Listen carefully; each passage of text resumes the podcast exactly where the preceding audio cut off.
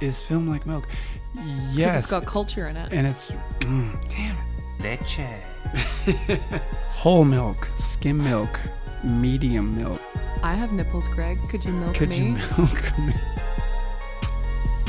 Hi, and welcome back to Aged Like Milk, the podcast where we decide if a film has gone bad in the mind fridge of your mind. I am one of your hosts, Paris Herbert Taylor, and with me, not dressed as a woman, is my good friend David William Rogers. Hello.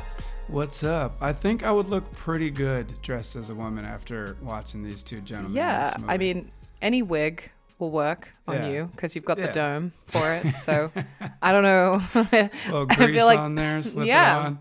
some super glue, whatever, you know, whatever works. Um, well, David, on that note, what is the film we are doing today?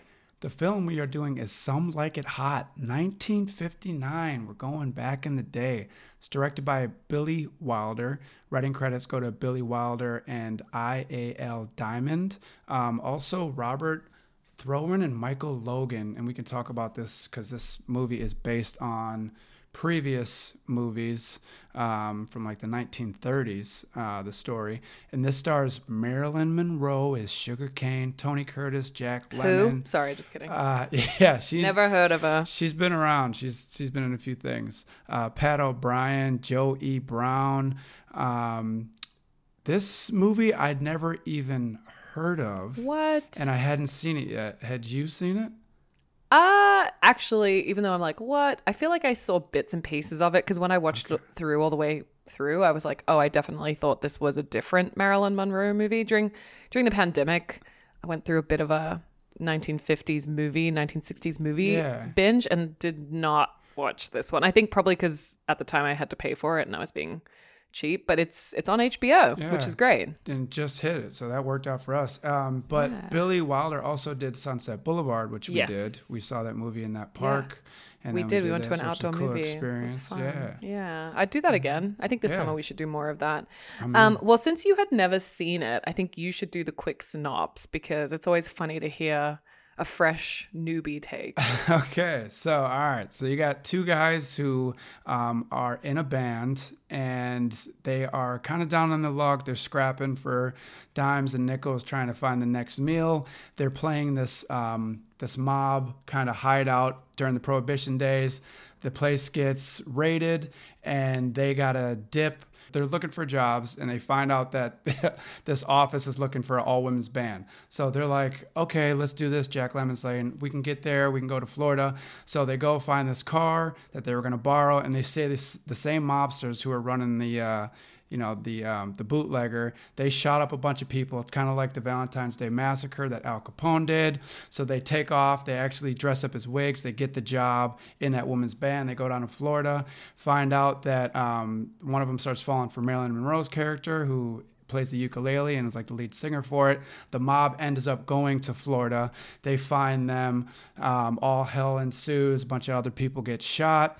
Um, Tony Curtis and Jack Lemmon make a break for it. Marilyn Monroe finds out that Tony Curtis uh, isn't a woman; it's actually a man. Uh, falls for him, and they ride off in a boat into the sunset. And that's the that's the quick and short of it. But we'll get into more details.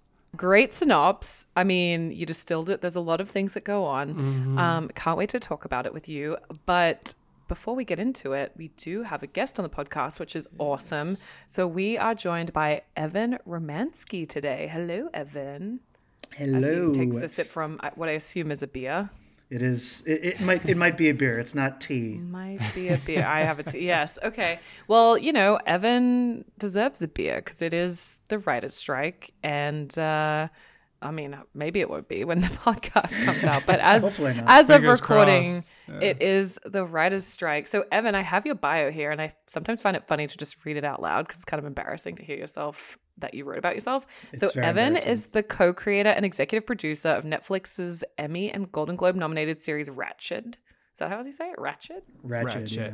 Yeah, that's how I would say it in Australia. Like, "Yeah, he's so ratchet, um, which came out in 2020 and stars Sarah Paulson, a graduate of Ohio University and Loyola Marymount University. I'm sure I'm saying that wrong. Evan has sold got it. projects to. I did? Okay. Yeah. Well, Evan has sold projects to Amazon and Make Ready Studios and is currently developing with Jason Bateman's Aggregate Films as well as Margot Robbie's Lucky Chap Entertainment. People from my Southern Hemisphere world. Evan, welcome to the pod. Thank you for having me. This is uh, this is really awesome, and I'm excited to talk a little. Some like it hot. Evan's Yeah. also a very deadly three point shooter for anybody that wants that kind of smoke. I was Evan gonna and I played basketball together. How you guys knew each other? So from the basketball league in the hood. Uh, From from the hardwood. Oh yeah. Yeah, from the hard hood wood. Uh, we played in a couple of them together. So, Oh, nice. but very, he's he's he's got that jumper. So I did a lot of drives. It's all I Gave me a can. lot It's all I can do. of- David does everything. That's all I do. Yeah, I need to come just- out to a. I need to come out to a game. I keep threatening to come and support, but the thing about me as a supporter is I'm very vocal, even if I don't understand what's going on, and I haven't played basketball really since high school. So I'll just be out here really fucking aggressive if I do Oh. come. We'll, we'll Check it take it. I'm trying Yeah. to get him in the West Hollywood League that starts in June. So Okay, Yeah. Well, yeah. I, uh, we'll, we'll get. I'll get yeah, there. we'll talk Yeah. about it. We'll talk about. It. I mean, Very- also, you, yeah. We'll see how much time you have on your hands with the strike and such. So Yeah, I, yeah. I might have nothing but time to play some basketball. So. Yeah. Well, okay, so that's cool. So you guys met through basketball. I was going to ask how you know each other. And then Evan, I mean, this is an entertainment podcast sort of first and foremost. We would love to know how you got your start in the business. I feel like the origin story is always a fun one. Yeah, my my path uh, is very different um, in how it usually goes. I got I got very lucky in my last semester at Loyola Marymount, where I was going to film school. Uh, I wrote Ratched uh, as a pilot. Really writing it just purely, you know, thinking I'm trying to just get a manager. I'm trying to get an agent. Um, it was based off One Flew Over the Cuckoo's Nest, based on the Nurse Ratched character from the movie and the book. Um, and I had really wanted to write something just with a recognizable title that representatives would be enticed to read. And I had a real um, opinion on on kind of how I thought she became the way she did in the film, which was, you know, one of the most cruel and identifiable villains in film history. Uh, and I really loved that she was able to be that without us knowing anything really about her. And so it kind of really gave me creative free reign to kind of come up with whatever I wanted uh, in terms of her backstory. And so I wrote it my last semester at Loyola Marymount. I got in touch with a manager right out of school named Jacob Epstein, um, who's a phenomenal manager, and he just loved the script. And he's like, "We have a 0.001 percent chance of this ever getting made, but he's like, let's let's go for it. Why not?" And uh, so within a couple weeks, he had it with Michael Douglas, who produced the original movie, and and they were on board, and uh, and they were going to help get us the rights from the Ken Kesey estate um, that was being controlled by the Saul Zaentz estate at the time, and uh, and so we got them to kind of come on board pretty quickly, and then we got Ryan Murphy involved, um, and yeah, I kind of just Sarah took Paulson is his muse. I was like, oh, if Sarah's involved, I wonder if Ryan's involved. yeah. Yeah ryan ryan was our showrunner and uh, yeah it was it was a really amazing first experience. Of Um, i mean as fast as everything like happened like it still took i mean four and a half years to actually make it Mm. to air. So i mean this industry just takes time. Yeah, it's a great show though. Um, great writing. Uh, my girlfriend was watching a little bit with me. She was like, "Oh, the lighting's fantastic on this," uh, which was Oh, that was cool. all how- Evan, obviously. Uh, Yeah, Of well, I'm just saying how they how they he got to with set early and just setting up lights. but also um, Judy Davis uh, Oh, really good. jumped out for me. I I'm a was standing her watching that whole watching the whole thing. It was really good. hey we had a, yeah we had a couple aussies on set judy davis and alice englert People tend to like us. Dolly. yeah We're uh, you know, we're cash. Where we we we get it done, but we're we're gonna do it in flip flops sometimes, and then we're gonna have a barbecue afterwards. Nurse Um, no, Dolly was naughty. Yeah. that's exciting. Well, did you know did you know alice englert is jane campion's daughter I did not know that because Yeah. of the last names. They are different. Yes. she would talk. She would like talk about her mom on set, and then finally one day someone's like, "You know, her mom's Jane Campion." And I was like, "What?" I love that. I do love a sneaky nepo baby. Um, although I don't know if yeah, Australians have nepo babies. Our just our nepotism is like he's the biggest thing in Adelaide. Like he runs all the vineyards. Um, well, that's a really cool cool origin story. I mean, I think I think a lot of the stories of the people in, that we talk to, it's like I got very lucky, and it's just it is so much about like right place, right time, which I feel like is a very key and amazing segue to this film that we are talking mm-hmm. about. So right place, right time. Um, that's the story of the leads' lives, pretty much. Evan, why did you choose this movie? Uh, so during the pandemic, one thing that I really wanted to do since we were just stuck at home and every day felt the same. My wife and I, my, my wife like loves movies, but she wasn't as big into old movies as I was. And so, you know, she had approached me and she was like, you know, I want like maybe one day a week we do Throwback Thursday. Mm. And we watch, you know, an old movie that that you want to educate me with in terms of film history and and so every Thursday that's what we would do and a lot of it, you know, was a lot of Hitchcock. I mean, I'm a big horror guy, so a lot of Hitchcock, you know, Frank Capra and Billy Wilder. And so I had not actually seen Some Like, Some like It Hot until the pandemic, uh, although I'd known about it. And I just, I fell in love with the movie. Um, especially my wife, it's very hard to get her to laugh at a movie from that time period. Mm-hmm. And so when she was even laughing, I was like, okay, I was like, all right, I think I, I got the right one here. Got um, some here. Yeah, and uh, and yeah, and so I just I fell in love with the movie, and it's it's one of my favorites now. And Billy Wilder, you know, obviously is known as one of the best writers and directors in in Hollywood history, and uh, and I thought the movie really, I don't kind of fit this podcast and yeah. actually and I wanted to rewatch it with this podcast in mind of okay well how does it hold up, I guess, to today? it's true. I mean, I think if you go into this movie with no expectations, David, I'm sure you felt this way. There's a few eyebrow raising moments at times.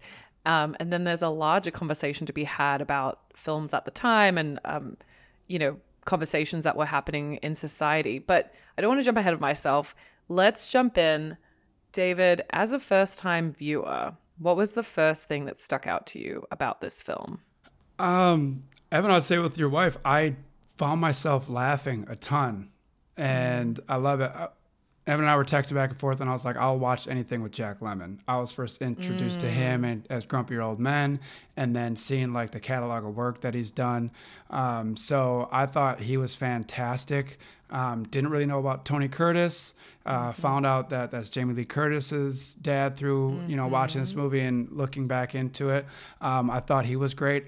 For some reason, it popped in my head that um, like in the movie The Godfather, I was wondering if you know Michael's cousin was like a Tony Curtis because he he has that like kind of great mm. voice. Um, but it was just super interesting um, researching this. Um, but mm. yeah, I thought a ton of the parts were super funny, and I was like having like genuinely laughing pretty hard um, throughout this movie. Which is, you know, Evan's totally right. Like comedy can be a so centralized to like where you are in the world, and then b doesn't feel like it could transcend. You know, like what's funny to us now is not going to be necessarily funny in, in 50 years, especially like with terminology that goes out of date and stuff like this. So I do think you guys are correct. Like that the testament to the writing is in the fact that this is like just got some zingers. The pacing of it is like funny. Mm-hmm. Um, let's talk about situation. yeah, it, right? the situational well, humor. Let's yeah. talk about the situation that sets up kind of the the hinge point of this movie. Now, one thing I do want to bring up, which I always find interesting about watching movies from different time periods, this movie takes a minute to get going with like where we're going, which you know, you're nodding, Evan. David always asks writers that we have on the podcast, like, you know, do you think as a writer this would work now? And I think, Evan, since you have had a show on a streamer and I've worked on shows that have gone to streamers, the first thing they say is like, what's the grabbing thing that happens in the first 30 seconds, right? Yeah. Big conversation topic at a streamer these days because unlike theatrical, where people are unlikely to walk out in the first five minutes if nothing crazy has happened, on a streamer, it's so easy to click out and click into something else. So, did that strike you guys as the first kind of thing that, like, we don't actually meet Marilyn Monroe's character until like 20 or 25 minutes in, I think? Yeah. I mean, look, they establish pretty quickly two guys with a big problem. Mm-hmm. You know, mm-hmm. first it's it's financial. It's they they have debts and they don't have a job to pay that money back. And then it spirals into oh, we witnessed this massacre and classic. Now we got to go on the run. Um, you know, it does take a minute to kind of really get into that, but I think Wilder does an incredible job in, in terms of establishing their relationship with each other. Um, because it is important for, especially where the arc of the characters go, and especially establishing Tony Curtis as, you know, this suave, very clearly womanizing, you know, very smooth with the ladies, and and Jack Lemmon a little more a little more bumbling and quirky and kind of along for the ride. And when you're when you look at this in in the grand scheme of like it is a buddy comedy. Mm. And you need to establish the buddies before anything if you really want to sell the film. And mm. so, so yes, that's a true. Ta- that's a fair point. I will say, you know, yeah, I guess I was like, oh, they don't even get on the train until 25 minutes, which is not yeah. necessarily the point of the film, as you're pointing out. It's it's the relationship between the two friends. Yeah. And I think it, I do think it gets a little lost in the weeds when the the romance sub like uh, threads come through and yeah. maybe that's where i was like oh okay but you're right like they do a really good job of setting up the life and the gangsters and you know it wouldn't hit as hard necessarily if they just sort of skimmed past that I yeah I, I yeah. thought that part grabbed me just the relationship um you can tell off the bat that they're just kind of like a couple of funny dudes that you mm. probably know people like that in your life when they're you know they're looking out and they see the cop and they're like fuck it's, it's time to go guys. stop putting yeah yeah let's, let's get the hell out of here. Uh, and they you could tell that they keep running into trouble. And then i was thinking like it's such a for jack Lemmon um, jerry and daphne it's like, why are you still hanging out with this guy? Because Tony's like, yeah, and then we'll take your instrument, Coat, we'll sell and it. we'll sell yeah. it, and we'll get yeah. money. I got, I got, it's ten to one on this dog. Who the electrician at, down at the bar's cousins Eddie said it's a, it's a no brainer. So let's bet all our money on it. And he just yeah. keeps doing this, right? And it's like, why are you still in this relationship with this Very with your buddy? But it's yeah, yeah. Um, so I, I thought it, their relationship grabbed me to start with. Well, and I, I also it's I, I remember thinking this too, where you got to think in context too of the influence that studios always have on films, especially back then. Like a mm. big selling point of movies was gangster violence, mm. and so a part of me thought like, okay, maybe that was a little bit more of a studio note of like, oh, we're going to suck in the audience with this shootout right off the bat that doesn't mm. even involve our two main characters and and we're going to really wrap them in with this gangster plot line and then we're going to totally turn on its head for the second act where we don't even think about the gangsters again until the third act. They accidentally show up, yeah. Yeah. So he, um, Wilder and Diamond, they were trying to figure out a way to make it about life or death for Tony Curtis and Jack Lemmon. And okay. they were driving, Billy Wilder was driving around in his car one day and he thought of that. He thought about like Capone, Chicago, prohibition. So they set this in the um, 1920s, 1920s, where it was life or death. Because why? Why dress up like women? You know, they had to have that thing happen the where they're going to skip town. yeah. yeah. and it had to be like life or death. So he came up with that idea and like con- compared it to the, you know, the Al Capone um, Valentine's Day massacre mm. to to um, make them have to go.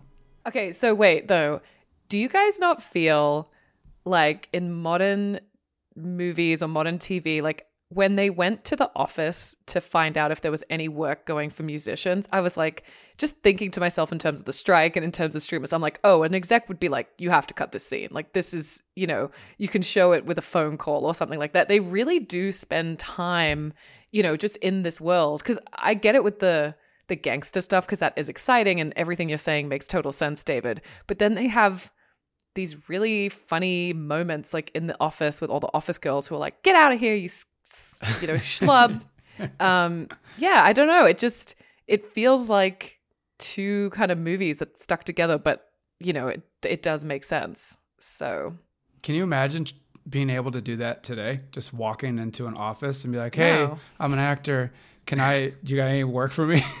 it's like yeah. I can't just even... opening door after door after door. Yeah. Any work? Nope. Any work? Nope. Yeah. I uh, I was trying to email agents and managers uh, late last week, and I got a kickback email. I was like, "We didn't even read this thing. do not do do Thanks. not come. Yeah. yeah, this door is closed. Like no one over here read this. Like yeah."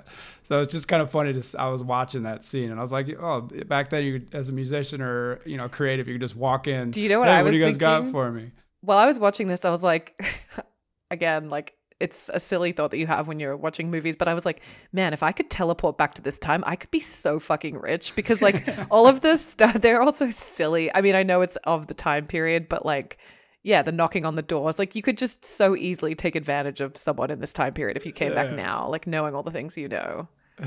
Like things were like a nickel. You just go back with like a bunch of change for the laundry and you're fucking rich. Um, but yeah, okay, well let's talk about some of the earlier scenes then. There's um there's some sexually assaulty type things. There's some ass slapping, some grabbing. At first I was like this is really going to bump me. And then it kind of like, you know, obviously gets turned on its head when they become the women and they kind of see what it's like. But Yeah. did that immediately stand out to you guys? I mean, I know it's time period and it's funny to watch this movie in 2023 knowing that it was made in 1958 but that they're pretending it's the 20s. So I'm like how much of this was like of the time and still prevalent and how much of it is like they're trying to portray what it was like in 1929. Yeah, I mean, I, I again, like I, I had seen the movie before, and I, I definitely the first time I watched it. I mean, I think I think the first time I watched it was right, you know, at the beginning of like you know Times Up movement and everything. So you know, was really watching it through this lens of like, oh, this is going to be a very uncomfortable movie.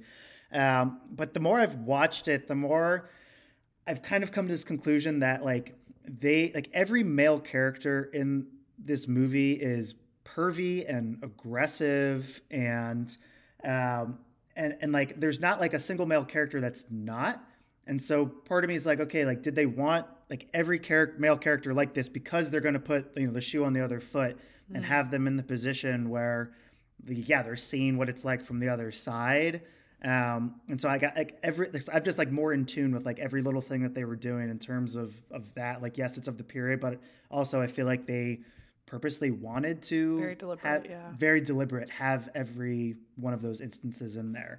I'm also wondering how much they took from the previous, you know, versions of this story, right? Um, because this was made, I think, uh, it's a German remake.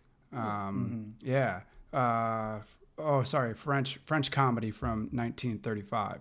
So where like guys had to dress up like women to try to like find a job and find money. So I'm wondering, you know, how much did they bring forward from some of these older like iterations of this story?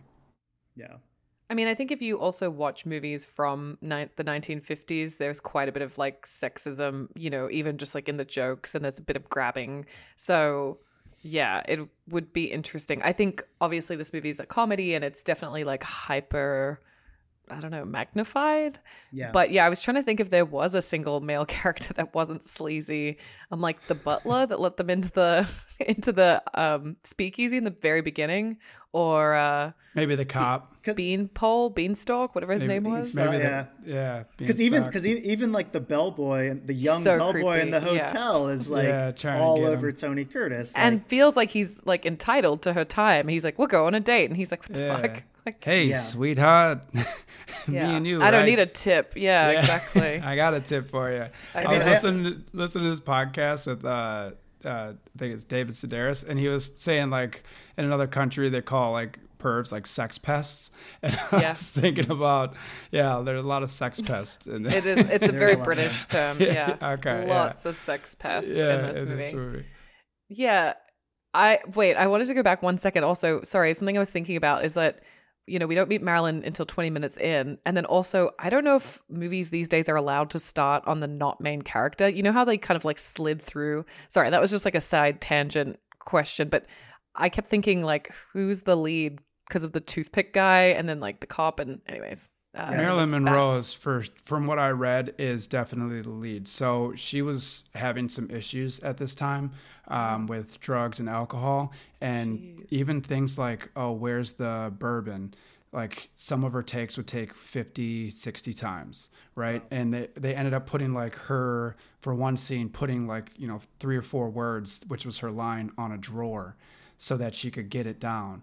And they were saying that Tony Curtis and Jack Lemmon had to be perfect every single time because no matter what, they were going to use Marilyn's best uh, best scene, right? So if Marilyn has to do 40 Jack and Tony have to be They perfect every single time. once. Exactly, Yeah. because they're only going to be able to use that one good one that Marilyn finally nailed down, which is That is nuts. That's interesting. Did you guys did you guys see Blonde? I did not see it, but I've I haven't seen it. My girlfriend watched it. She said it was kind of hard to watch, and then I heard some other people saying it was kind of hard to watch. I wouldn't but- say I'm boycotting it, but I'm not like rushing to see it. I've heard Yeah. the same stories from David where there's like a really fucked up scene from her vagina that I'm like, Yeah. you know what? I'm like giving the I'm okay. president head or one of the Kennedys heads. I, I heard that, and it sounds like she dealt with a lot of trauma with men in her life, Mm. important men. Yeah. Yeah, and I I mean, I haven't seen it either. But the reason I brought it up was because I, I think it was during like the Oscars though when they showed like the clip of Ana de Armas like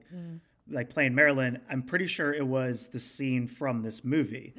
So uh, very clearly, like they like because it's when she's singing "I Want to Be Loved by You," and she's like very clearly having a lot of issues. Um, So I was I was curious. If, if I'm gonna haven't seen watch it 'cause- now after watching this, and Yeah. I Yeah. don't think I am, but it's gonna be. know how it yeah, I'm gonna have to watch it like on a day I'm not in the greatest mood. Like it just kills my happiness.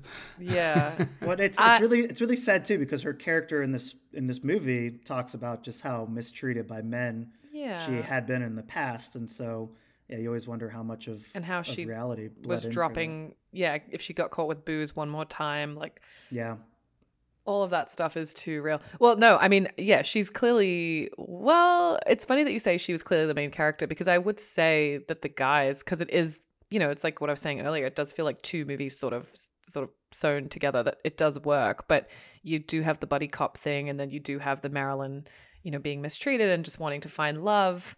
Um, i wanted to bring up that i think it's interesting that almost everybody in this movie, at least the main characters, was not being authentic and what that means for the characters because you have Marilyn, you know, uh, I guess she's kind of being inauthentic. She's, you know, putting on her best foot forward for this Yeah. billionaire who's not real. Yeah. And then you have the 2 guys that are, you know, playing the women. So let's talk about that. What were your thoughts on the, uh, the foundation of these relationships, which wasn't super authentic. What do you think, Evan?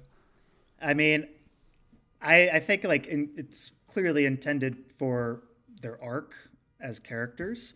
Um, I mean, when you think about it, like each of these characters is they are lying in some way or another. They're and they all begin in this place of lust and superficiality.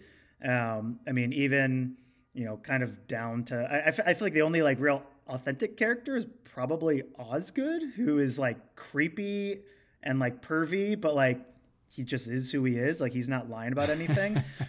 but each each of the characters though ultimately arcs into this place of finding love like no matter the lies or the deception told or as we'll get into like even the gender like they found connection with another and it's interesting that you actually said that that marilyn monroe is the protagonist i always thought of it as tony curtis just because i feel like he has the biggest arc um, of of all the characters, which is kind of what I always you know relate to the protagonist. But um, but yeah, I mean it's it's a movie about being inauthentic until you find out your authentic self on your own. Coming full circle to your true Yeah. authenticity. Yeah. Yeah. I mean the the millionaire deception, I think that's a trope we've seen before and I think it's just a funny additional layer on top of everything else that's going on. Um he pulled it off very well, like getting to the boat. I was very anxious for a hot second when the guy was like walking along the pier. I'm like, "Oh my god, he's going to get caught." Yeah. But they were just good. in the nick of time. I, I think if Marilyn Monroe isn't like a gold digger, um, for me personally, this movie doesn't really work like how how it did. Because if she's just you know just down on her luck, mistreated by men, and then this guy like Tony Curtis fucks with her, Jack Lemmon fucks with her, um, you know takes her trust, throws it out the window, and then she just finally and then she just jumps in with them at the last minute. I'm I'm like ugh, she's she's not very smart, but with her, you know, having an angle too, just like everybody else in this movie. Yeah, it I makes think- everybody Yeah. Exactly. Yeah. Can I just say I love the I've always loved the symbolism of uh, of Tony Curtis when he's taking Marilyn Monroe to the yacht and he has to go backwards because it is like it, it's like a the boat. reflection of the very backwards way that he is courting her and like Mm-hmm. how he's eventually almost like gonna like fall in love with her. It's very backwards in how he's doing it, and I just That think I just think it's such a brilliant little touch. Yeah. That is good imagery. I like that. Uh, yeah, the the boat scene. You know, there was potential for it to be quite creepy. It wasn't, obviously, but I did think it was funny that he was kind of tricking her into giving him kisses and stuff. And I was like, oh, you know, he's like, no one can, even the finest doctors, and it's like challenge accepted. Can't figure sort of me out. Yeah, Manipulates her into these things, sort of It's- emotionally. Yeah, it's a weird it's a weird way where it's like it's like she comes across like as like the the physical aggressor, like but he's manipulating her. Mm-hmm. So it's like yeah, it's and at the same very time, tricky, yeah. yeah, and at the same time, she wants to do it because she wants that, Wants that money. money bag, Yeah. yeah. and she wants that security. So it's like, like your your alarms are going off in your head. It's Yeah. like this dude is fucked up. I can't believe he's you know doing this for him for her to sleep with her. And then you're like, oh wait a minute, she's only there because he has money. She thinks he's a millionaire. Yeah. But I and, know. then- and then again at the same time, like this is why like there's there's so many things in here. Like yes, for the time, like like in our time now, like we look back and yeah, it's very like oh, like how much were they really thinking about this or like that? But like they very purposely break up that scene by intercutting with one like my favorite scene ever of of Jack Lemmon dancing with Osgood in the most like innocent and like playful way. It's almost like they were like, yeah, we know this is kind of icky, and we're gonna, We're gonna make it funny. yeah, we're gonna I make it love what funny. We're they gonna did with the distract you with camera that." too. Um, Mm. It's almost like it shakes you over to the left, and Yeah. Jack and Joe Brown are dancing, and like shakes back. Yeah, like Oh, and by, and by the time it comes back, and Jack Lemmon has like the rose in his mouth, and very clearly like embracing the moment of yeah, it. Yeah. Like, like Uh, it does- Joe like, has it a does. flower in his hair. Uh, Yeah. The band's blindfolded. Yeah, that was a great scene. yeah, no, like they were very. I think th- all that to say is like I think they they knew kind of what. I don't know. They had they at least had an idea of kind of like oh this is a little icky. Okay, so we're gonna we're gonna break it up and try and subvert it with Right. this more playful storyline.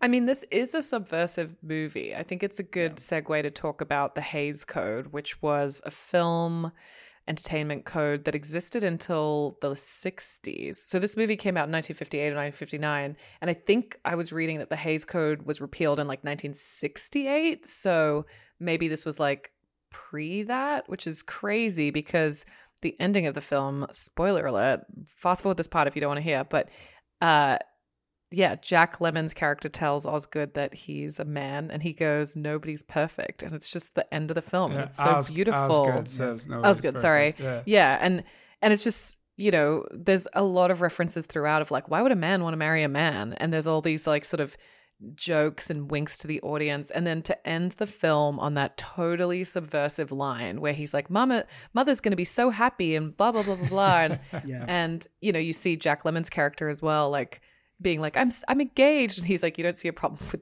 what's going on here." It's just like surprisingly forward thinking, right, guys? Yeah, I thought it was I thought it was great and hilarious. And to be probably in that time, I mean it sounds like this movie is very um, successful. I think like Kansas banned it. Um, and then like one other Shock. country. Yeah, like maybe the Catholic Church had an issue with it or something like that. But I mean Yeah.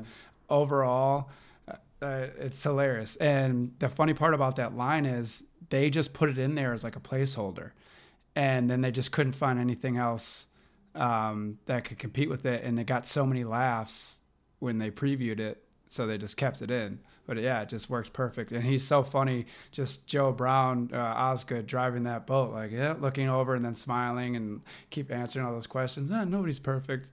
I just thought the like the the beats of that were great. I mean, it's truly one of the most iconic final scenes and lines in, in film history. Like, I knew that ending before I had even seen the movie, just because I, I, I'd seen it played so much. Same. Yeah. And I thought, That's why I was like, I know exactly what this movie is about. Obviously, it did not. yeah. and I thought, I mean, I thought honestly, one of the most important scenes and where it really kind of the messaging of the film starts to be hammered home is is the day after the yacht and like the night of dancing where Jack Lemmon is like like a schoolgirl, like in love, like shaking the maracas, like talking about how great of an evening it was with Osgood, like talking about how he's engaged and oh they're gonna and like like what are you gonna do at the honeymoon? He's like oh we're gonna he's like we're gonna honeymoon maybe in Niagara Falls. Like like he has like he feels like he's falling for Osgood, Yeah. like because Osgood is making him feel valued and special. Uh, for a character that has been kind of disregarded by his best friend Tony Curtis the entire movie, like is rejected in whatever advances he makes to Sugar. Like, and Osgood is pursuing him, and at, like in the beginning when it feels very creepy and icky, it blossoms into this thing where it's like, no, no, like he he feels like a real connection with Osgood, and like for that time period, for them to say like, no, like this is okay that he's that he clearly has these feelings for a man. Like that's, I mean, it was absolutely gr- groundbreaking for the time. There were there were a lot of nods like that, like when the men on the balcony are like, "What's up, ladies?" Like you know, they clearly are like l- like loving these more masculine people. They kind of muscular to masculine. Um, they even in the room when they first get in the room, you know, there's some sort of comment about like, "Oh, well, they'd go with anything in a skirt," and it's like I really feel like the filmmakers were they didn't try so hard to make them so so feminine. So it is interesting. I mean, maybe that's just the non prosthetics, but yeah, it's just it's also kind of like the guys find them hot as women. Like that says something, you know? Did you see what they did? They tried, um, like they put some makeup on, and I think uh, Billy Wilder wanted them to go in a women's dressing room or a bathroom to see if they'd pass, um, and they did. And then Tony Curtis was like, "No, like that, that's not enough." They went to like the makeup department, put on more makeup, and then did it again. And then people were like, "What the fuck are you doing?" so, so then they went back to the the original. Um, I also read that they were given from wardrobe just random dresses and they're like no if marilyn monroe is getting a dress from this designer we want one too and uh, billy wilder, wilder was like yeah we, we could do that it kind of reminds me of To Wong Foo with love. No, what was the movie? Yeah, what's it Yeah. called? um, with like yeah Tu I know what you're talking about To Wong Foo, yeah, we did Fu, yeah With love from somebody. We did it on the mm-hmm. podcast, and like, you know, Patrick Swayze took his portrayal very, very seriously, and like, I john think that leguizamo yeah, I mm-hmm. think that's great that wesley snipes that the actors at this time period, I mean, there is the chance to do it so campy, so over the top, and they did it. I mean, obviously, there's campiness and over the topness in the film, but the way they had the respect for that, that like makes me really happy to hear. Well, and mm-hmm. especially when you think about the era where leading men, especially at that time, it was all about masculinity and mm. bravado. The John Waynes and Humphrey Bogarts and even like Jimmy mm-hmm. Stewart's of the world, like their masculinity was like really celebrated. And so, mm. and Tony Curtis, like I don't know if you've watched like er, like his earlier films, but he definitely fit in that box as well.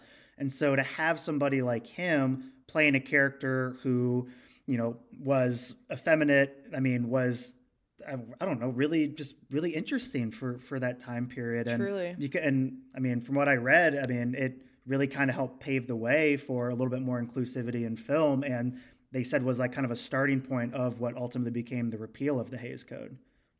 Yeah. I don't know. I, I you know, I always sort of read like sort of the negative stuff about the films first. I always start with like the name of the film problematic question mark just to see like what other takes are out there and what other people are thinking and was like shocked to read that yeah, this is kind of on a lot of lists for like progressive LGBTQ because there is, you know, obviously there's some eyebrow raising things and anytime you put a man in a dress like it raises questions even I think watching it now with the, the perspective of 60 years. Well, or- especially to get especially to get laughs. Yeah. yeah, yeah, because it's you know David and I always talk about punching down. Like, is this punching down? And I think this movie wasn't for me. It was it was definitely making light of a situation, but it wasn't like it didn't feel hurtful towards the queer community, right? Yeah, and I actually felt like in a way, like watching this, I mean, it's probably the fourth or fifth time I've seen it. And like I never really thought about like and maybe it is because the setup does take a little bit of time, but when they when like they make the huge the big cut from like essentially the phone call of accepting the job to them just walking the train station like dressed as women, like it's it's very different from I feel like films that have followed, where it's like Mrs. Doubtfire, where it's like it's a whole sequence of him Montage, yeah. become yeah. becoming a woman. Like no, for like it was just like okay, this is the decision, like this is it, and pulled up, and- yeah, with the wigs on, dresses on. Yeah, and it's heels it's going to be it's going to be more about the experience that of what of what follows. The and story actually, versus the this particular element. Exactly, think it also yeah. showed, um, you know, their connection and their mind change on how to treat women, right? Uh, Paris, you discussed a little bit when we started, but they really got into like they're getting their ass grabbed by, you know, creeps and uh, seen as an object. And when they were doing a little bit of that to start the movie. So I feel like they come around and they really develop some like relationships um, with the girls in the band. Uh, I thought that scene was hilarious uh, in train car number seven. On the train. Oh, I was dying, and just legs are everywhere, and they're like, "Oh, you want some crackers? You want some?" It's the biggest party in a tiny bed I've ever seen. yeah. but it was cool, you know, because they're slipped through the whole thing. Fucking yeah, like Jack Lemmon, he was just one of the girls. Daphne's just hanging out, you know, doing what what the the rest of the girls are doing. So I, I think It was I a think sweet that was cool moment. I think well. they saw the camaraderie because I think prior to that, you know, they were these like womanizer guys about town type vibes, and it was really sweet to see them. You know, at first he's like, "Oh, of course you can lay here as long as you want." And it's kind of like eyeing her up like a wolf with a a lamb, and then by the end, it's like they're consoling each other and they're talking about like emotions, and it's it's a beautiful scene. I really Mm-hmm. enjoyed that a lot. Yeah. Um, yeah. Sorry, Evan, what were you gonna say? I feel like you had a point. No. Oh, if I did, I forgot it now. a I little- think, okay. I think both of you just answered it perfectly. So Okay, can we just really quickly talk about the portrayal of the Italian American community? Because um, in the beginning, there is a diner or wherever something. Oh, it's the it's the funeral home, and it's Yeah. called Mozzarella's. And I was like, okay. Yeah, that's the guy's name. And I, I was know like, it is, is. I, I had to rewind it. I was like, he didn't. This guy. They didn't name this guy mozzarella. Yes, they did. did. They one hundred percent did. Yes. and then they were just like the most like stereotypical, like the spats. Oh Yeah. my god! I Their mean, the, the lovers of Italian lovers of Italian opera.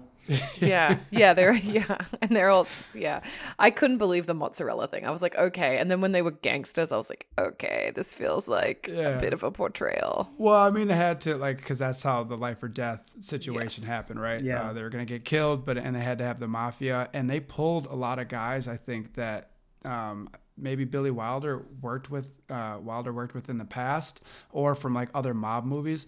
Um, that guy that was flipping the coin, Mm-hmm. um, I think. I read that he was he did that in a movie like prior, Oh, and so it's like a that, little yeah, callback. and that's yeah, and that Spats like grabbed it, and then there was also a scene with like him smashing something on somebody's head, which was like a uh, a callback to another uh, mafia movie.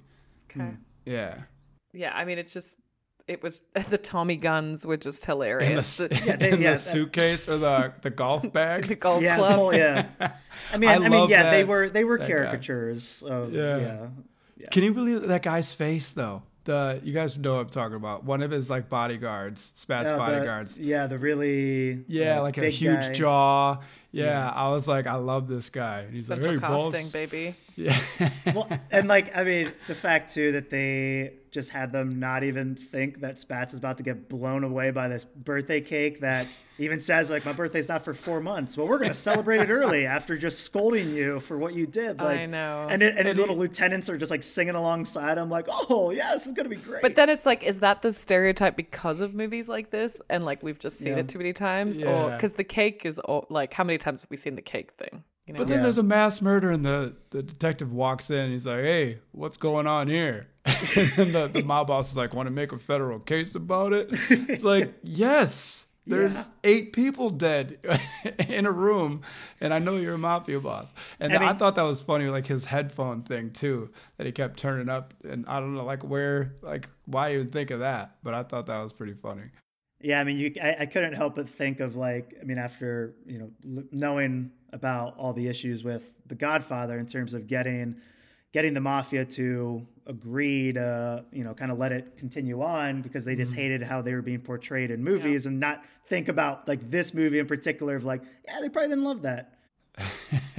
yeah, definitely not. It's like it's not a great portrayal. I mean, it's Yeah. you know, I mean, the, the, this kind of raises the final thing I wanted to bring up, which is super unsurprising for a 1958, 59 movie, but no real diversity at all. What are you all. talking about? It was in black and white. You just couldn't tell. Yeah. okay. I Sure. think, I think there's the one. Sure. I think there was like one train attendant. Like that's it. I mean, it's just yeah. I mean, there's no Yeah. diversity at all. Yeah, we're we're used to it with a lot of movies. Um, Yeah. It's just obviously a bummer, but you know they were fighting a different fight. minorities minorities could walk into these offices and just see where the And work open was. doors. Oh yeah. yeah, no, no diversity, to so to speak, none, zero. Not even like you said, there was like the train attendant. But I was trying to think if there were any like crowd scenes. No, everyone was white. Everybody, yeah. Everybody was white. Yeah. Paris does a Bechdel test for Marilyn. Does it pass? I'm a hundred percent sure it does not. I don't. I have. I don't have to double check. I can already tell it's a no because the Bechdel test is if two women have a conversation about something that's not a man or not a relationship for like X amount of minutes, and there's, I mean, no. Well, they do talk in the car about how she like has had a sad life, but it also relates back to men. So I think that's a no. Yeah. Well, did wait? I know you were talking about like how this movie was banned in Kansas. Did you read why? No. So it wasn't. It wasn't for like for Jack Lemmon and Tony Curtis, you know, dressing in mm. drag. It was actually for the way that Marilyn Monroe's character acted in the movie. As they described, as they described it, they said that she was too sultry. Ooh. There was So- a dress that I was like, maybe because it was in black and white. I'm like, are her nipples right there? Do you guys know the one I was talking about? There was one with like a dresses. Yes. Pointy boobs that I'm like, where are her nipples? They should be like right beneath that line. if I Well- if my body anatomy serves me correctly. I mean, it, again, it's like it's so interesting. Again, like the controversial stuff in this movie, like where her character is very clearly objectified, and it's very sexist in her portrayal of all she wants is to do is marry a rich man. But at the same time, like for that time period, like her character as somebody, as this woman who is very free spirited and very sexual, um, was not the norm at the time. Like it, like it's not like she was conforming as like some kind of suburban June Cleaverish housewife. Like, like there were a lot of issues with her character, and and she didn't really have any kind of agency. Like she was just very reactive the entire movie to Tony Curtis. Um, at the same time, like there were ways that they still kind of pushed her character, but at the same time, you're like, this is also very clearly written by a man. Yeah, Like so, much of her dialogue, you're and you're like, when "Yeah, they, this when he broke up with her and she was like, "Oh, I understand." I'm like, she's about to lose her goddamn fucking mind. Yeah. I just spent all night kissing you on your yacht, and now you're going to Venezuela for an unknown amount of time. I I don't think feel so. like they did more than kiss, right? They cut away. It's nighttime, and they're pulling up. well, I didn't it's see any fountains exploding, which used to be the, uh, the universal sign for coming back in the day. Um, yeah, But I mean, there's like, I mean, she has quite a few lines that uh, that are very cringeworthy. Like when she just like she talks about like how dumb she is, and like, sad. and I it's it's sad, and I, I I was trying to like I guess I've been always trying to decipher like like how much of that is are there is it the writers like trying to sell like how does she not see the difference between you know Tony Curtis as a man and Tony Curtis as Josephine like like did they feel like they had to like ad- have her address that she's not smart so like audiences will buy like why she can't tell a difference like maybe. I don't know like it's or is it just complete objectification of like or is it just oh this is what we want suspension our dream disbelief? yeah. Yeah. like this is what this is what how we envision our dream woman, like blonde bombshell, not smart, just will do anything for a man. Like, yeah, uh, Which is, Is, probably probably that one.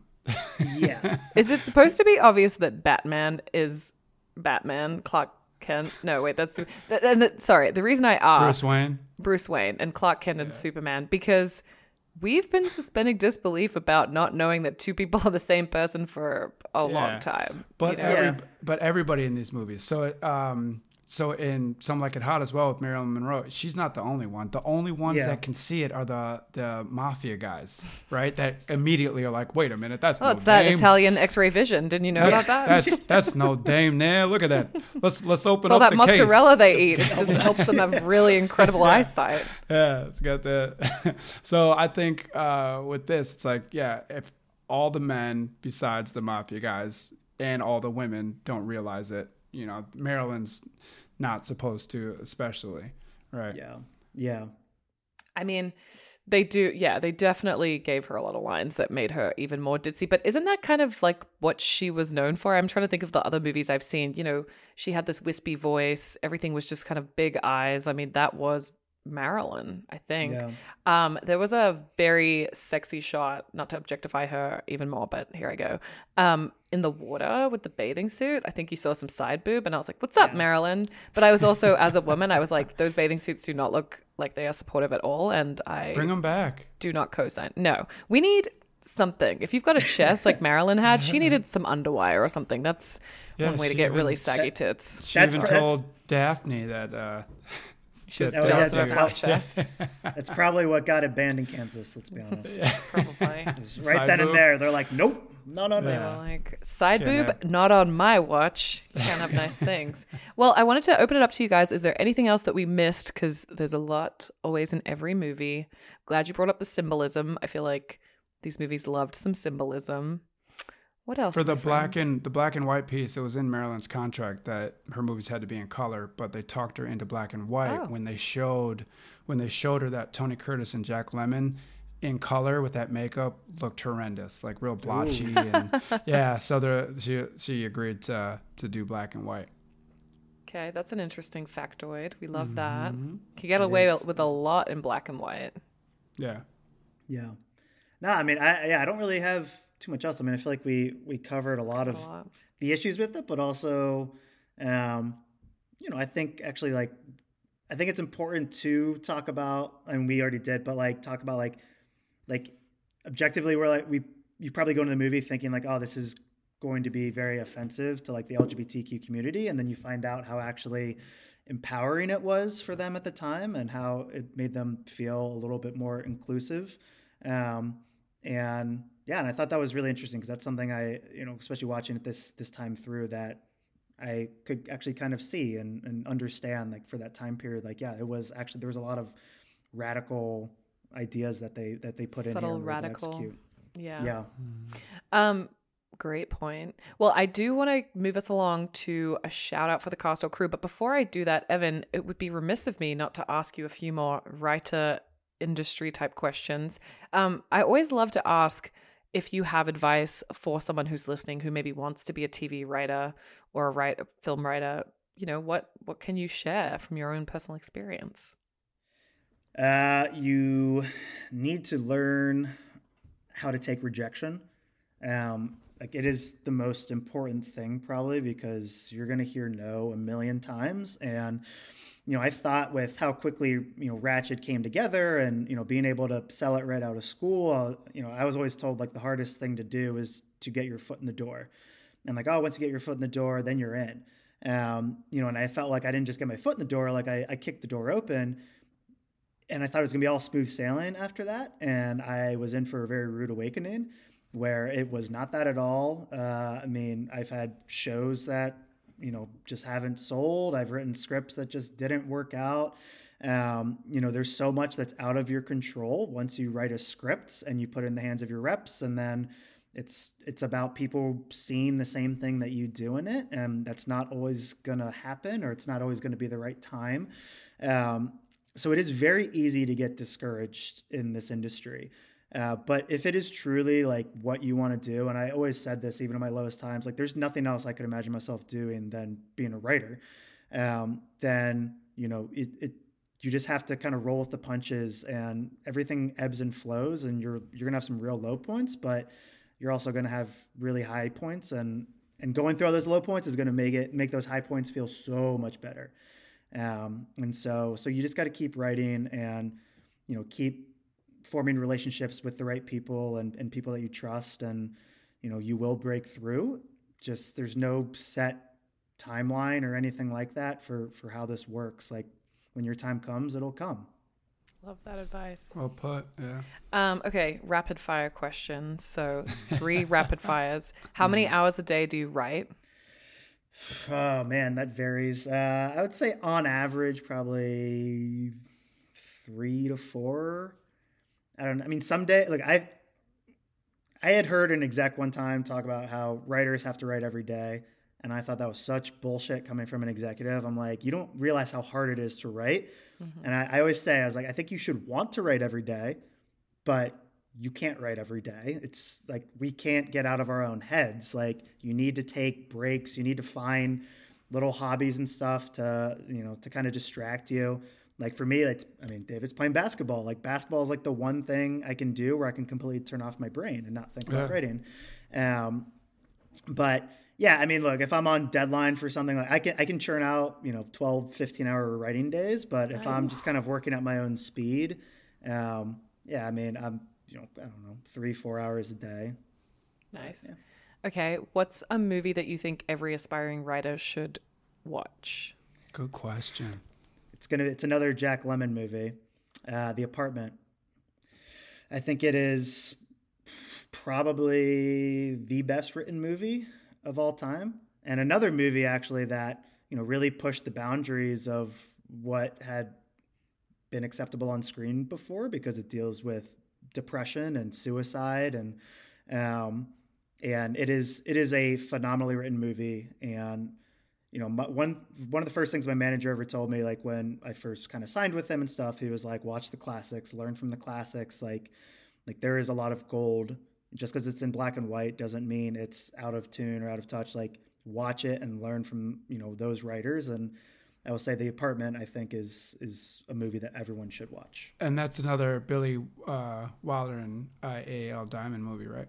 Yeah, yeah. It's Jack Lemmon, Shirley MacLaine. I mean, cast is incredible, and it's nice. yeah, it's it's just Good phenomenal. Go watch well, The Apartment. Yeah. Okay, final question. What is your go-to writing snack or drink that you're always like, I need this while I'm being creative? Uh, I mean, coffee.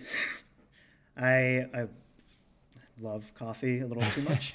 Um, where what's your coffee it, order? Like, what do you? What's your? Uh, cold brew. Always a cold brew. I don't really drink hot coffee. It's a cold so brew. You, you main vein it. Milk. Huh? said so. You main vein it. What oh, kind yeah. of cold brew? Have you tried the stuff from Trader Joe's? Uh, no. I mean, I've had Trader Joe's coffee before, but no, I they actually, have they have cold brew that's concentrate, oh, like and you mix it. Yeah, yeah, it like it gets my heart racing.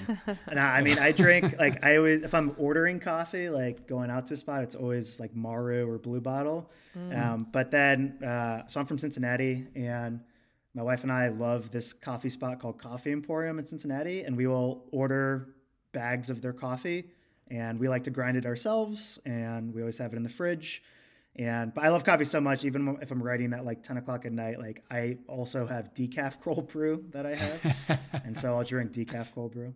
Um, and no like, shame in that game. I had a decaf yeah, tea, you know, yeah. just now. Well, because sometimes, you know, I'll be a little too jittery. So sure. need, need a little decaf. Um, Do you have um, like a snack that you like to munch on or are you, coffee's like keeps you going? I mean, it's eh, it's probably pretzels. I've always okay. I've always been a pretzel guy. Put pretzels in front of me. I'll Pretzels and cold brew. If you want to get in yeah.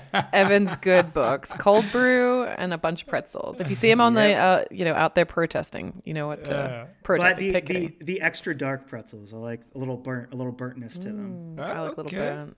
Yeah. Okay. Do you like sweets? Have you had chocolate covered pretzels? I am a sweet fanatic. Okay. It's very bad. Yeah. Because I was like, America where they take one delicious thing and dunk it in another delicious thing. Oh my god! I had some cookies and cream um, mm. pretzels a couple weeks ago, and they were fantastic. Those the bag yeah. didn't stand a chance. I, I actually, yeah, my, my favorite chocolate covered pretzels are like the white chocolate covered pretzels. Yeah, white chocolate's where it's at. I feel like when I'm when I'm writing, yeah, I can get into like a bit of a snack hole. So like if there was like a bag of peanuts beside me, you just kind of black out and then you've eaten the entire bag. And then you're like, why does yeah. that stomach hurt? Why is my face so like shaky and shiny? Um, but yeah, it's it's interesting. I think like once you're in the zone, it's it can be dangerous to have things nearby. It sounds like coffee is your get up and motivate thing. Oh yeah, I, I actually, I mean, I look forward to hopefully returning to like a writer's room, mm. like on a mm. show or something, or like being on set. But I will also say it is very dangerous because it's just endless snacks and like whatever food you want. And like on yeah. set, it's like they order like huge meals like every two hours because you know they have the below the line workers, construction workers working, you know, doing actual physical exercise. So they got to feed them like burgers at ten in the morning, and you're like, ah, I'll have a burger That's one. that's what I always say. I miss set because of crafty and not having to think about like what was for breakfast, lunch, and dinner because you just Yeah. They've already got a whole thing and you're like, yeah, load me up with more potatoes. Great, let's do it. Yeah. I know, like all like the candy bowl, and you're just like, you want, every time you mosey over to Crafty, you take like one little like Kit Kat, and then at the end of the day, Kit Kats later. Yeah. yeah, at the end of the day, you realize you're like, oh my god, I ate like 20 Kit Kats. I mean, I guess if you're walking around set, it kind of burns it off. But yeah, it's I put on. I'm a so writer, so I don't really walk around. Right. Right. I just sit there Fair. That's and fair. absorb. All right. Well, it is time to give someone from the cast or crew a shout out because making a film or a TV show is an ensemble effort. Um, David, why don't you show us how it's done? Who have you got? Okay, I went with Eve Newman, and she was in the music department. So, um, yeah, she's got about 36 credits. She worked on some like It's Hot, obviously, uh, Black Sabbath, The Raven, Tales of Terror, Panic in Year Zero. That sounds like a fun one. Um, but I thought it was hilarious, especially with um, Jack and Tony running around and like chaotic and they're going for this and going for that and running from the mafia, all that music. Um, and she helped orchestrate that. And it just like in some of these big movies that we see, I'm thinking of like uh, Interstellar, you get like the Hans Zimmer, things like that. And, but I don't feel like on some like, you know, majority of the movies, I don't, I don't know. Maybe you guys know if they have like people in the background with the orchestra and playing music, or they're just having like somebody on a keyboard or something just do it. You know, not like a full band and orchestra. So I felt like watching this movie, they had you know a bunch of people playing instruments, which I thought it was cool. In the old and it- school way. yeah, exactly, and it added to this. So I, I I like that. So Eve Newman, we see you and we appreciate you. Thank We you. We see you and we appreciate you. All right, Evan, who have you chosen? All right. Uh, so this was something I stumbled upon that I'm pretty sure they were uncredited, but this was actually a really fun fact. Um, so shout out to Barbette. Now, Barbette was the stage name of Vander Clyde Broadway, who was a trapeze artist and, as they called it in the 20s and 30s, a female impersonator. Now, Barbette would perform like these death defying stunts in drag, you know, only to reveal at the end of the act that he was a man for like shock value. Hmm. But Barbette was also a member of the LGBTQ community, hmm. and they were hired to coach Jack Lemmon and Tony Curtis in gender illusion for their roles. And I thought this was really interesting and actually like very forward thinking for the mm-hmm. time period this movie was made in. Hmm. Um, and actually like gave me like a little bit better feeling that there was, you know, a little more representation of the LGBTQ community behind the scenes of the film. And uh, and so so yeah, shout out to Barbette. Barbette, we see you and we appreciate you. See ya. Who you got, Paris? Okay, I went for Polly Burson, who was the only female stunt performer, actually uncredited because I don't know why. But anyway, Polly, you know, there was a couple of tumbles, like the girls falling out of the, uh, train carriage and stuff like that. And I think, you know, the stunts were too crazy. I'm very curious to know if she doubled for Marilyn and if so, like what specifically. But you know, the stunts department is a holds a special place in our hearts, and I think especially at this time, being a female stunt performer probably was even more of a boys' club than you know it is now. And Polly has worked on some pretty insane movies. So she would she did Spartacus. Um, she did El Dorado. She did the last thing she did was Who's That Girl, which is a 1987 movie, which I haven't seen. So imagine after that she stopped. But she has 56 credits as a stunts person, and you know I don't know, but I feel like sets uh, sets were a lot less safe back in the day. So this is probably like a very dangerous role. She was in Vertigo. I mean, she was in Guys and Dolls. Like what a badass. So Yeah. shout out to Polly Burson. We see you and we Polly, we appreciate see you. you. Appreciate. She's still with us. Um, it doesn't say. I would Doesn't say. imagine potentially not. Oh no, it does say she died in 2006. I lied. Okay. She was 86 years old. She was born in 1919, so she did cool shit. Like I want to see a movie about Polly, like being a female stunt woman in like you know the 60s and 50s and stuff. TM, don't steal my idea anymore. I was gonna say, there you go. I'd watch that. Um, but yeah, so guys, now you know it is that time where we do have to think about if this film has aged like milk or not. Evan, before you go, are you a social media person? Can people follow you? Do you want to promote anything? Tell us all the things. Uh, yeah, I mean, you can follow me on Twitter and Instagram at e romansky. I no longer have the blue check mark on Twitter because I'm not paying eight bucks a month for it. Fuck but I that. but I do have it on Instagram. Elon Um, wants his money. he, he did not cover me. Elon wants his bottle. Okay. Yeah. Big Covered. baby wants his boo boo. Um, I, yeah, I don't have anything to promote. Hopefully, after this writer's strike, I mean, there I do have some stuff in the works. Hopefully, I can talk about it more Further down Uh, the I- line. Yeah. When I come back on. Maybe. in Yeah, the we can have you back on. We can do another Billy film or another Jack Lemmon Yeah. film. Just keep it, keep the classics rolling. We can do keep it- apartment, although that doesn't sound very light. We can um we could do one in person too. Paris can host or I can host. Oh yeah. Yeah, Have a- and then we have- get real have a drunk couple and cocktails. David's Yeah. working on getting I us mean, uh, more. Yeah, David's working on getting us more sponsors. We did our hundredth episode. We had Fortaleza, and we got very drunk on the podcast. So it's very fun. I like that. But okay, so everybody go watch Ratched as well. I am gonna go watch it, and then Still on there. Just Although I heard, you, heard you don't like horror though. I am a bit of a wuss. I have to just maybe I could just text you privately and be like, "Tell me all the jump scares," and then I'll watch it. I told Fair, him I I'm trying to that. get you to watch Event Horizon, and he's like, "Damn, throwing her right in the deep end." Yeah, I mean, Scream was a lot for me. Okay, and I googled the spoilers. Um, yeah, I mean, I will say one of my options that I threw out to you guys was The Exorcist, and uh, I was I'm sure told pretty David quickly- filtered it out. Yeah, Yeah. I got three That was not good. choices, and none of No, them were that, that was that was the three. That was- okay. that I was like, yeah, three. fuck that noise. Um, sorry, I've just recently been reading about how like people who are really afraid of jump scares, it could be to do with their trauma. So it's actually a very sad story. You guys should be like, oh, baby, little baby one. There, who, there is a It's a sad end to character. this. There's Yeah. a character in Ratched that's similar. She has some Oh. trauma, and she and she is a fantastic actor. I was in wasn't.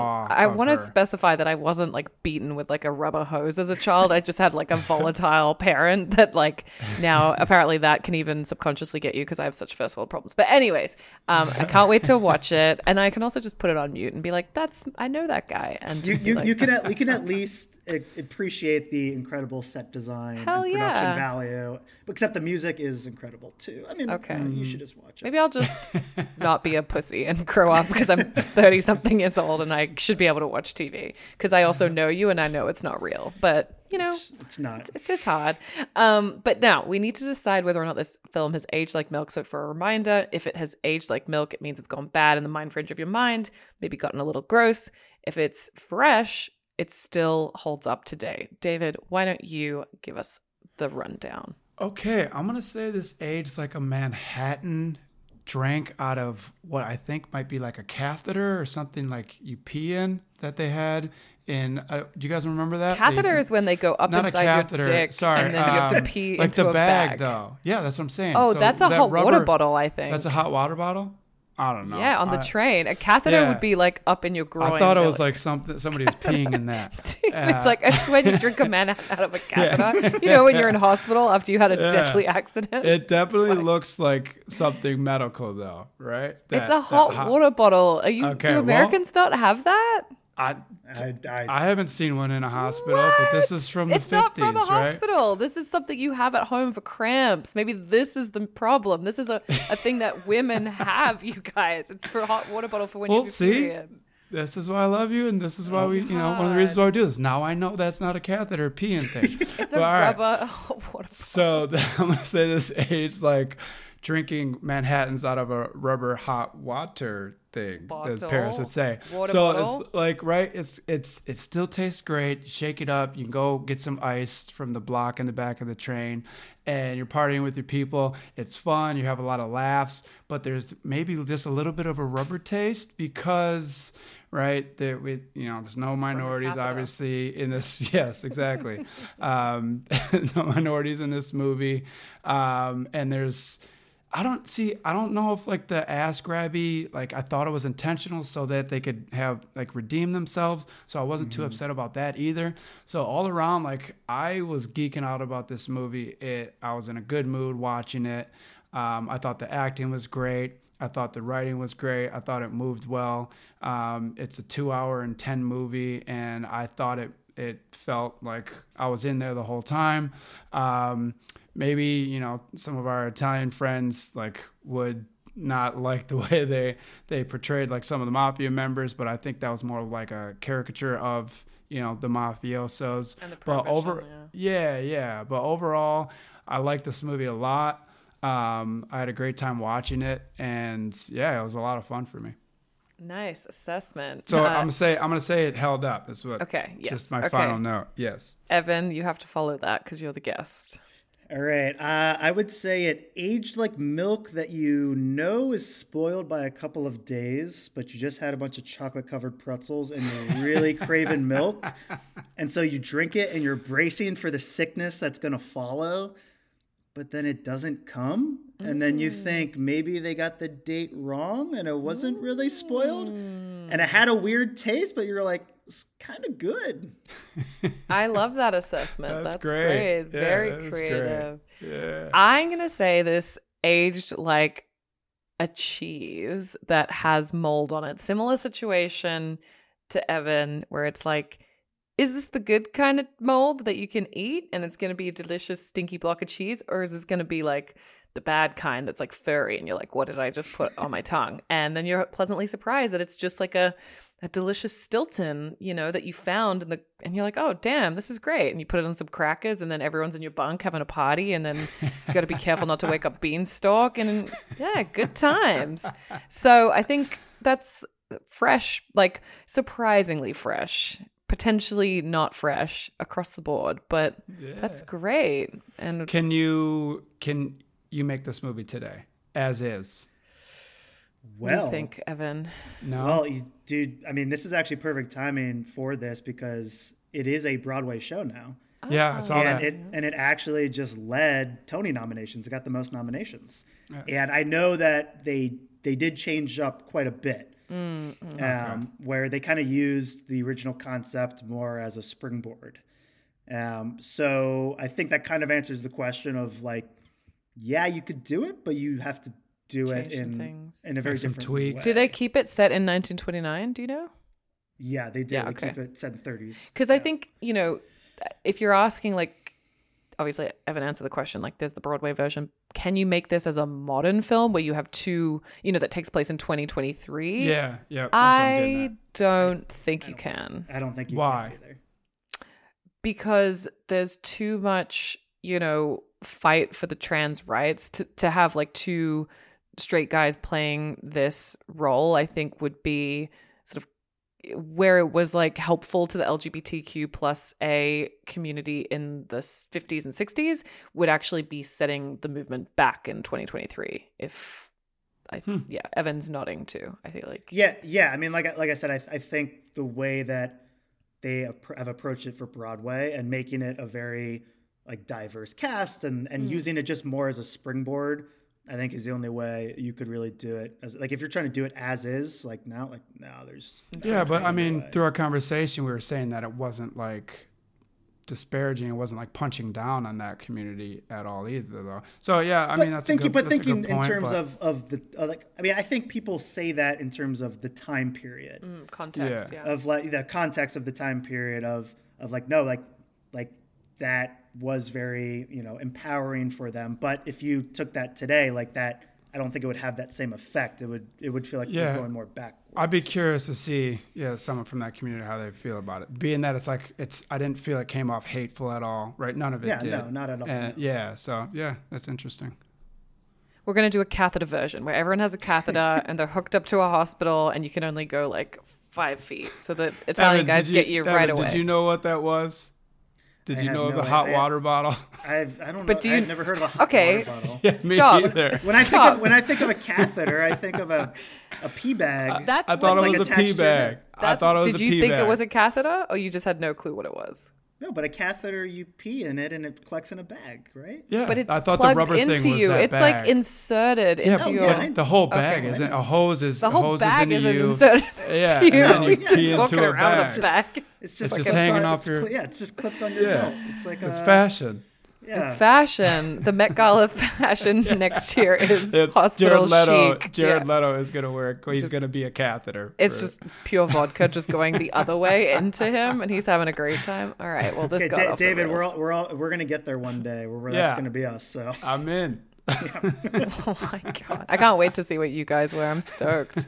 Um, I'll be the cockroach on the carpet. Um, anyway, Evan, such a pleasure to have you on the podcast. Thank you so much for spending time with us. Uh, please go follow him and stay tuned for more fun movies where we decide if it has aged like milk or not. David, you should just go ahead and check your fridge. And make sure that milk ain't spoiled. Gross milk is gross. That's our show. Thank you so much and support the WGA. Bye.